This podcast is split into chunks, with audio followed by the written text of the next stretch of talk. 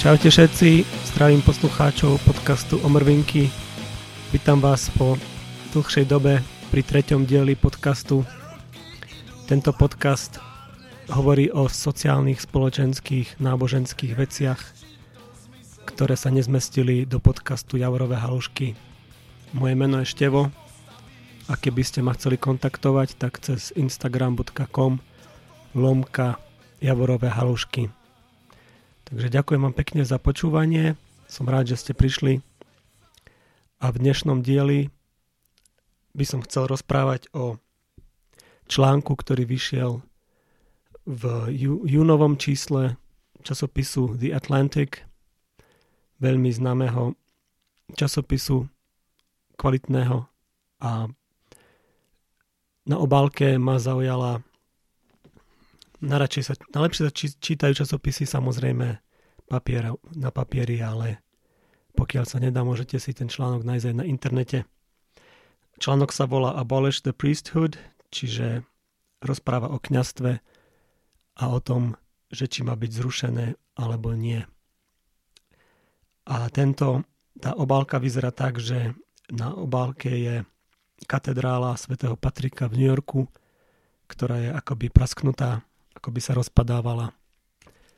A vnútri, vo vnútri je rovnako prasknutý kalich, čo je ešte viacej zaražajúce ako samotný chrám. Ale ako, ako, akokoľvek pekne to vyzerá, ale je to odkaz je, odkaz je zvláštny, je temný a o ňom, o ňom budeme si o ňom si budeme teraz hovoriť. Čiže tento článok, ktorý vyšiel v júnovom čísle časopisu, napísal James Carroll, ktorý je spisovateľ a bývalý kňaz. A vlastne tento článok pojednáva o tom, že či by sa malo, či je východiskom z, z tejto krízy v cirkvi a rôznych sexuálnych škandálov to, že sa zruší kňazstvo. A vlastne preto to ten James Carroll argumentuje. Tento prirodzene, tento, táto publikácia, tento článok vyvolal veľa kontroverzie a rôzne, rôzne publikácie reagovali na to. Potom niektoré reakcie si neskôr spomenieme.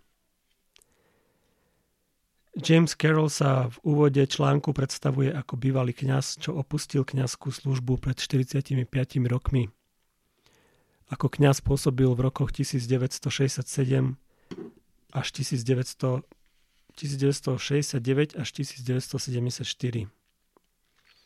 Zhruba pred štvrťstoročím pôsobil ako stĺpčekár novín The Boston Globe, kde začal písať o sexuálnych škandáloch kňazov v cirkvi. Autor v úvode článku opisuje, ako donedávna bol ešte praktizujúcim kresťanom katolíkom, ale už niekoľko mesiacov nechodí do kostola. Jednoducho prestal navštevovať omšu svetu. V úvode článku začína rozoberaním sexuálnych kauz v cirkvi, ktoré dominujú správ- v správach v posledných mesiacoch a rokoch. Zrejme toto viedlo k jeho eventuálnemu odchodu z, z aktívnej, aktívneho kresťanského katolického života. James Carroll opisuje podľa neho nedostatočné kroky, ktoré na čele s pápežom Františkom cirkev podniká. Zo smutku v srdci opustil to, čo väčšina z nás si predstavuje pod praktizovaním viery. Ďalej Carol opisuje v tomto článku cirkev ako najväčšiu treťosektorovú alebo neziskovú alebo NGO inštitúciu na svete. Čo je veľmi zaujímavé. Asi prvýkrát som sa stretol s niečím takým, že niekto opisuje cirkev ako tretí sektor. Pamätáme si v debate, ako tuším tuším, eh, Daň, Daňo s Harabínom sa bavili o treťom sektore. Tak Harabínovi trebalo povedať, že aj církev je tretí sektor. že ako by na to reagoval. Nasleduje historický opis udalostí v tomto článku, ktoré mohli viesť k dnešnému stavu. Spomína druhý vatikánsky koncil 1962 až 1965, ktorý okrem iného odstránil latinskú omšu, potvrdil integritu židovstva v čase po holokauste a obnovil snahu zrušil snahu e, akoby konvertovať židovských veriacich na kresťanstvo. Církev ako ľud Boží bol, bola snaha, aby sa umiestnila medzi služobníkov a nie ako vládcov. Hlavne čo sa týka kléru. Nastali aj liturgické reformy, Ehm, snažili sa priniesť oltár medzi nižšie medzi ľudí, akoby tie vysoké oltáre chceli priblížiť viacej ľuďom. Či sa to, či to malo pozitívny vplyv, tak to nech si každý odpovie na tú otázku sám. James Carroll sa v duchu vatikánskych reforiem z druhého vatikánskeho koncilu stáva kňazom. Stal sa kňazom rehole Paulist Fathers. Podľa neho církev v praxi neurobila nič s, klerik- s klerikalizmom po druhom vatikánskom koncile. Opisuje, že klerikalizmus sa vyznačuje kultom utajenia, teologickou mizogíniou, sexuálnou represiou, hierarchickou mocou založenou na hrozbách väčšného zatratenia – Opisuje klerické posadnutie mocou a postavením. A taktiež Carroll. Podľa neho klerikalizmus je príčinou súčasného stavu katolickej katastrofy. Podľa Jamesa Carrolla pôvod klerikalizmu nie je v Evangeliu, ale v štruktúrach rímskej ríše. Spomína, že kresťanstvo bolo veľmi odlišné na začiatku na, začat- na svojich začiatkoch. Kerol tvrdí, že v kresťanských začiatkoch nebolo kňastvo. Kresťania sa stretávali a uctievali v domoch. Vo 4. storočí sa za cisára Konštantína kresťanstvo naberá prvky imperiálneho, imperiálneho náboženstva. Bazilika, čiže monumentálna hala, kde cisár sedel vo svojej sláve, sa stáva miestom uctievania si Boha. Koncily určili súbor pravidel a význam, význaní, všetko ostatné je heréza. Svetý Augustín následne formoval učenie o sexe, opisoval dedičný hriech v sexuálnom duchu. Toto malo vplyv na prax sexuality v skorej cirkvi. Celibát vychádzal z asketizmu mníchov a putníkov. ale taktiež, e, taktiež celý bát vychádzal ako, ako reakcia na to, že, že církev vlastnila mnoho majetkov a kňazi začali presúvať tieto majetky na svoje deti, tak aby sa tomuto zabránilo. Tak bol presadený kňazský celibát. Ale v prvom rade bol celibát presadený ako forma intimity s Bohom. Carol tvrdí, že časom celibát a panenstvo nabrali neľudský prvok. Podozrievanie a poníženie telesnej skúsenosti. Podľa Jamesa Carola klerikalizmus viedol k podradeniu žien mužom. Laici boli podriadení kňazom, pretože kňazi boli ontologicky povýšení sviatosťou kňastva. Ďalej článok spomína výčitku cirkvy, že kňaz sľubuje poslušnosť konkrétnemu biskupovi pri vysviacke a nie skupine princípov a ideí. Carol vidí v cirkvi taktiež údajnú nerovnosť žien s mužmi a poníženie služby laikov. keby ostal kňazom, tvrdí, že jeho viera by bola týmto poškvrnená. Spočiatku mal pán Kerol nádej v pontifikáte pápeža Františka. Spomína, že najsilnejšia opozícia voči Františkovi pochádzala zo strany obhajcov klerikalizmu. Kerol ďalej v článku opisuje spory medzi dvoma prúdmi v cirkvi, medzi tzv. liberálnym a konzervatívnym prúdom. Carroll argumentuje, že za problémami v cirkvi stojí kňastvo. Na vine je vraj kňastvo, ktoré má na svedomí sexuálne otroctvo mníšok v Afrike. E, taktiež to bola kauza, ktorá nedávno vyplávala na povrch. Sa pýtali priamo, tuším, pápeža Františka na lietadle a on to, on to potvrdil. Potom inštitucionálne zneužívanie hluchých ľudí v Argentíne pred 10 ročiami tiež sa spomína ako vina kňažstva a nedávno vyplávali na povrch aj pravidlá, podľa ktorých sa majú riešiť prípady kňazov, ktorí majú deti. S tým, že vôbec, že je im predostreté, aby sa starali o svoje dieťa, taká možnosť ale v podstate nie sú žiadne postihy za to, keď to odmietnú.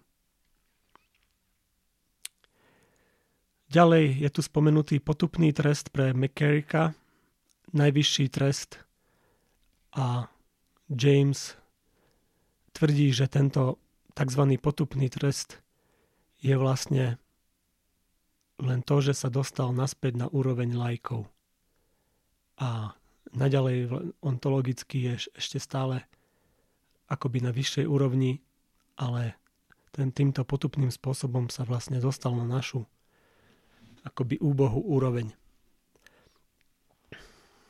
Carol vníma výsledky stretnutia biskupov v Ríme vo februári ako nedostačujúce. To bola tá známa synoda o zneužívaní mladistvých a aj iných ľudí. Zneužívanie detí by podľa neho pokračovalo, keby nebola práca novinárov. Kňastvo ako symbol Krista sa začalo vnímať ako čosi výrazne zlé. Carol tiež naznačuje, že morálna nedostatočnosť kňazov mohla viesť k faktu tolerovania a zahladzovania zneužívania. Do kléru sa podľa neho infiltrovala tendencia odvrátiť zrak od niečoho, čo vieme, že je zlé. Vo všeobecnosti katolíci pre, prefektovali, perfektovali zvyk odvrátenia zraku, čiže vylepšili tento zvyk. Carol teda kritizuje aj samotného pápeža Františka, ako sa snaží vysporiadať s problémami cirkvy. Takže spočiatku mal v neho nádej a teraz ho akoby kritizoval. Nás, následne v ďalšej, ďalšom, ďalšej fáze tohto veľmi obsiahného článku Carol otvára tému svetenia žien a celibátu, čo ma vôbec neprekvapilo a otvára aj témy antikoncepcie a homosexuality. A vlastne v záverečnej, v záverečnej časti tohto článku akoby Carol navrhol samotné riešenie a vyzýva akoby k akcii, k boju. A to je tak, že má prísť akási revolta katolíkov, ktorí odmietnú klérus a mocenské štruktúry cirkvy a pôjdu, pôjdu za tézou druhého Vatikánskeho koncilu, že mocenské štruktúry nie sú cirkev, Tieto komunity, ktoré majú vzniknúť z týchto ľudí, ktorí odišli, by boli dočasne otrhnuté podľa neho od bohoslúžieb, ďalej by však vykonávali skutky milosrdenstva a Eucharistiu by premenili na teologický základ sviatosti. Pít sám seba sa pýta Kerol, ako by boli tieto obrady stále katolické – tak tak, že cez modlitby a rituály, ktoré tvoria katolické tradície, tzv. farnosti by organizovali rôzne skupiny lajkov. Omše by však neslávil kňaz. Títo odídenci, alebo v angličtine exiles, sa časom podľa Carola stanú jadrom cirkvy. James Carroll tvrdí, že sa to už teraz deje, keď katolíci sami rozhodujú o svojich životoch. Spomína tam v článku príklad ako príklad antikoncepciu, ktorú napriek tomu, že je to ťažký hriech,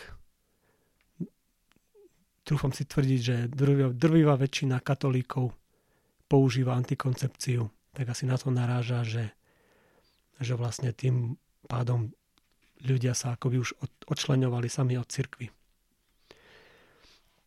Tento pôst a zdržanlivosť, čiže tento, toto odídenie od oficiálne predpísaných nariadení bude trvať, až kým sa znovu zrodenie cirkvy neukončí. A ďalší, ďalej vo vízii pokračuje, že ak v minulosti nabrala cirkev formu imperiálneho Ríma, Ríma, prečo by teraz nemohla napodobniť liberálnu demokraciu? Čiže ako by, ako by chcel premeniť cirkev na nejakú si liberálnu demokratickú štruktúru kde sa bude o všetkom hlasovať. Alebo niečo také. Církev podľa neho bude naďalej existovať, aj keď viacej v obývačkách ako v bazilikách. Carroll tvrdí, že církev nie je organizačná štruktúra, ale spoločenstvo pamäti, ktorá udržiava príbeh Ježiša Krista nažive. Církev je spoločenstvo ľudí, ktorí ho nasledujú a snažia sa ho napodobňovať. Čiže toľko taký rýchly výcuc z tohto článku. Pokiaľ ho chcete nájsť, tak je opäť na stránke The Atlantic a volá sa Abolish the Priesthood. Teraz také rýchle reakcie, v podstate všetky kritické z katolických médií, či už liberálnejších alebo konzervatívnejších tak prvú takú reakciu som našiel od eh, liberálnejšieho kňaza Jamesa Martina, ktorý, ktorému sa vlastne tento článok nepáčil a a takto, takto ho kritizuje. Eh, podľa neho, podľa neho je veľmi podivné, že, že nie je problém, ľudia nemajú problém si kopnúť do kňaza, ale keby takto napísal niekto článok o imámoch alebo o rabínoch, tak to by bol s tým veľký problém. Podľa Jamesa Martina problém nie je kňazstvo, ale klerikalizmus. A na to sa mal viacej zamerať. Na to vlastne v podstate bol aj ten článok zameraný, ale ten, ten záver bol taký všelijaký. Podľa Father James Martin um, väčšina kňazov nie je klerikálnych. Zo zovšeobecňovania by sme mohli zrušiť aj rodičovstvo alebo školstvo. To sú opäť uh, miesta, kde sa taktiež vykonávajú tieto nehorázne zneužívania, tieto šialenstva. Čo sa týka celibátu, tak e, aj iní ľudia žijú v celibáte a nemôžeme, nemôžeme celú skupinu ľudí hádzať do jedného mechu. A Father James Martin zakončuje článok tým, že by mohol menovať by mohol menovať stovky dobrých kňazov, aj tam niektorých tam menuje. Čiže z, vlastne tým, že by sme zrušili kňastvo, by sme zrušili pôsobenie aj mnohých dobrých ľudí. Ďalšia reakcia na tento článok pochádza z pera J.D. Flynn na portáli Catholic Herald a ten začína tým, že zlo je zakotvené v každom z nás, nielen v kňazoch. Podľa neho vodcovstvo v akejkoľvek forme sa vyznačuje bojou o moc, klebetami a púdom seba záchovy. Čiže už či prídeme do akejkoľvek organizácie alebo skupiny, vždy tam bude, vždy tam budú problémy, ktoré na, na, nastanú so zneužívaním moci. Ďalej J.D. Flynn spomína, že Carroll akoby ignoroval 2000 rokov dobrých skutkov cirkvy, ako napríklad zrovnoprávnenie žien. Ak si porovnáme napríklad práva žien v kresťanstve a s inými cirkvami, tak asi viete, o čom hovorím. Z histórie vieme, že odstránenie cirkevného kléru neviedlo k prosperite. Ako príklad J.D. Flynn uvádza francúzsku revolúciu alebo východný blok. My si to dobre pamätáme, ako sa komunisti chceli zbaviť kléru a, a cirkvy a kňazov a ako to všetko dopadlo. Staročia protestantizmu neviedli k jednote cirkvy. Čiže vlastne to, ako, to, ako tento, tento Carol navrhuje odtrhnutie sa od cirkvy alebo odídenie z oficiálnej cirkvy, tak to veľmi zaváňa protestantizmom a vieme, že vznikli tisícky rôznych vetiev protestantizmu a ako si to k nejakej jednoteň vôbec neviedlo. Ďalšia reakcia na, tejto, na tento článok z pera Sohrab Ahmari, Catholic Herald taktiež, a tento opisuje takto. James Carroll, ktorý je biely, starnúci americký boomer, sníva o katolicizme, ktoré sa vráti do akejsi mýtickej pôvodnej podoby. Súhlasí, ten Sohrab Ahmari súhlasí s Carrollom, že klerikalizmus do istej miery môže za sexuálne škandály. Avšak podľa neho neznamená to, že Kňazstvo má byť zrušené, rovnako ako nemá byť zrušené rodičovstvo, učiteľská profesia a iné skupiny populácie, kde sa rovnako zneužívajú, zneužívanie vyskytuje. Čiže podobný argument ako James Martin.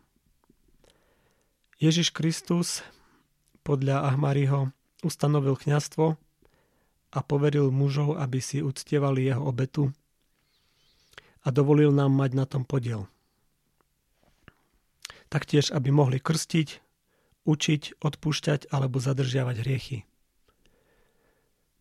A to nám, to, to nám vlastne tento, ja, ja to dodám, že tento father, tento bývalý otec Carol neponúka riešenie, že čo sa stane s odpuste, odpustením hriechov a s, a s rôznymi a so samotnou omšou svetov a s, s povedou sviatosťou spovedi, sviatosťou zmierenia.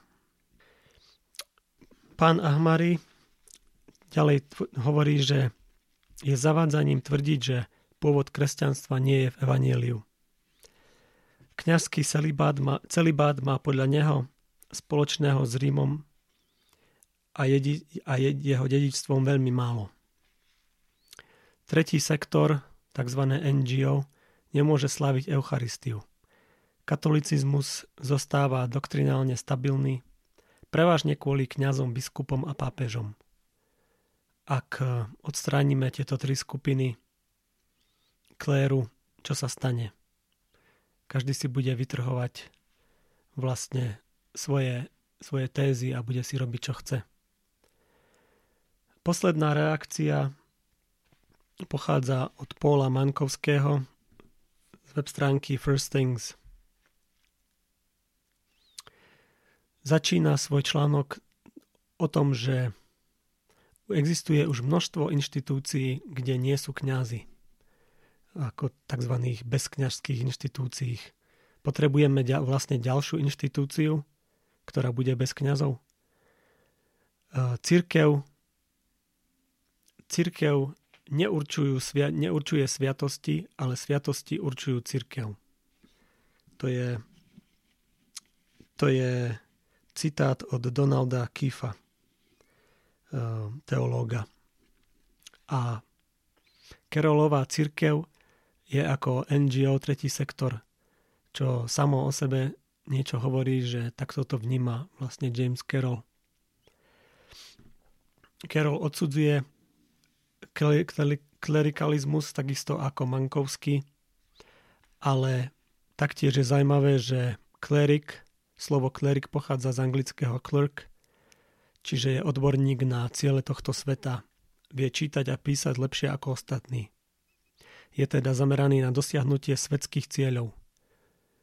Vlastne ako by, ako by bol zamestnancom NGO neziskovej, neziskovej tretej se, tretieho sektora. Carol bol sám roky kňazom a Mankovský sa zamýšľa, že či jeho kritika náhodou nepramení zo snahy o pomstu.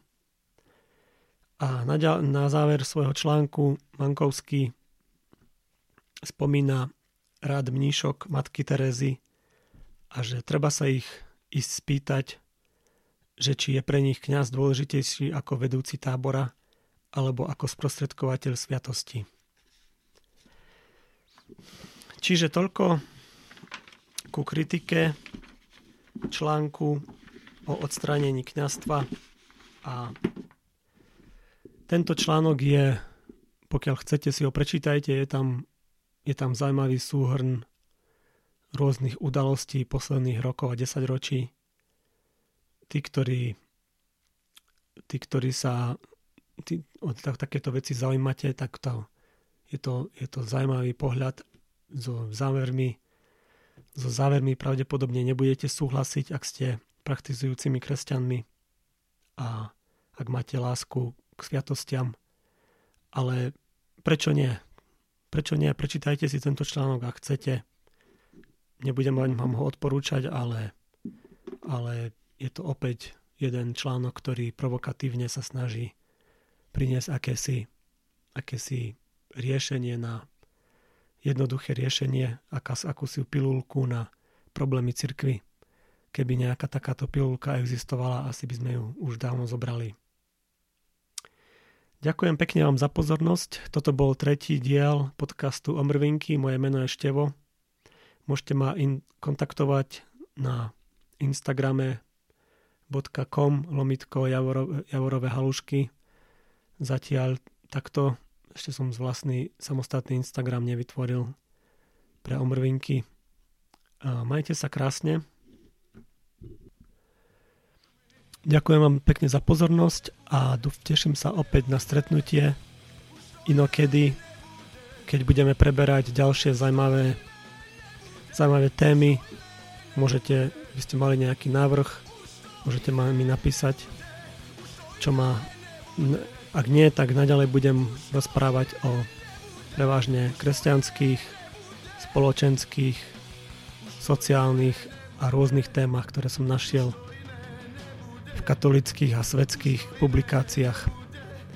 Tak majte sa krásne a do počutia snáď o týždeň alebo neskôr. Čaute.